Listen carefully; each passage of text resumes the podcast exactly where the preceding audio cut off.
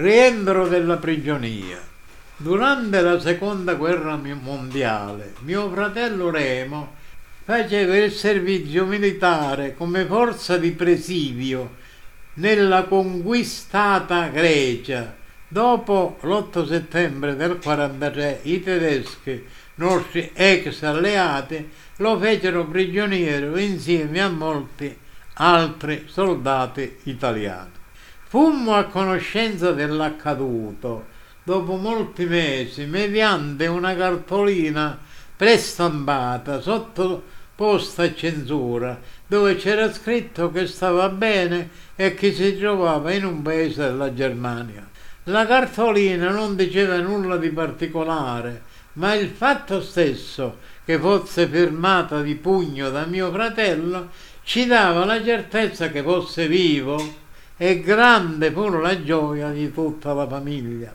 Della cartolina ne venne a conoscenza anche quella comare che aveva fatto la prova del sitazzo e arrivata a casa tutta contenta ci disse avete visto come funziona bene la prova del sitazzo? Durante la prova il sitazzo si era mosso perché era vivo e vivo è.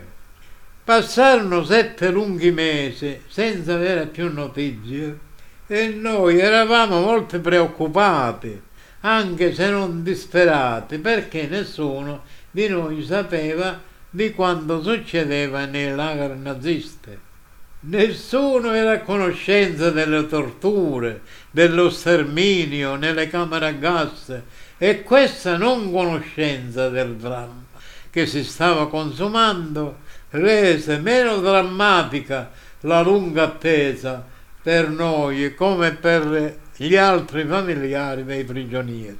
Don Mario Battendieri diceva ai miei familiari, non vi preoccupate, il prigioniero è sacro e viene rispettato. E poi ci comportavano le notizie sui soldati italiani fatti prigionieri dagli inglesi e dagli americani. Ciò detto, passare sette mesi senza avere notizie è stato per noi un periodo di grande preoccupazione e con la sensazione che non finisse mai.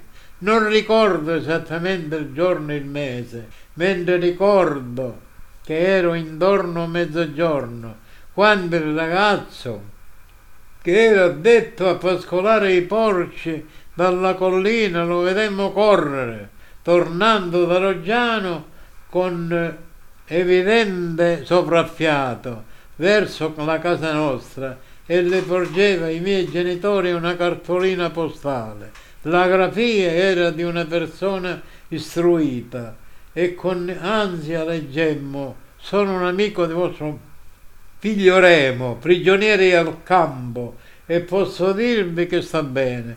Io mi trovavo avventurato a fuggire mentre lui è rimasto in attesa di rimpatriare. Il commilitone era un giovane vibale. La gioia, l'emozione, le lacrime mi fanno ricordare,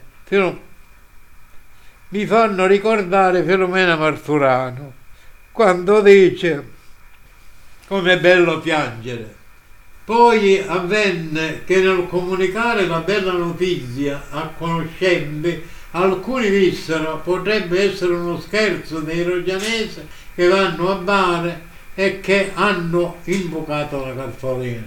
E così mio padre, per maggiore sicurezza, si rivolse ad un comandante, della, a un maresciallo della finanza di servizio a Bari e quando andò personalmente a casa del commilitone mio fratello Remo, ha, successivamente ci dette la conferma della veridicità della notizia. Passarono altri lunghi mesi senza altre notizie finché una sera un nipote, Antonio Grosso, tornando a piedi dalla stazione ferroviaria, disse a mio padre se aveva notizie di Remo. Mio padre, con molta tristezza, disse di non saper niente di tanto tempo. A questo punto il nipote disse, vostro figlio è tornato.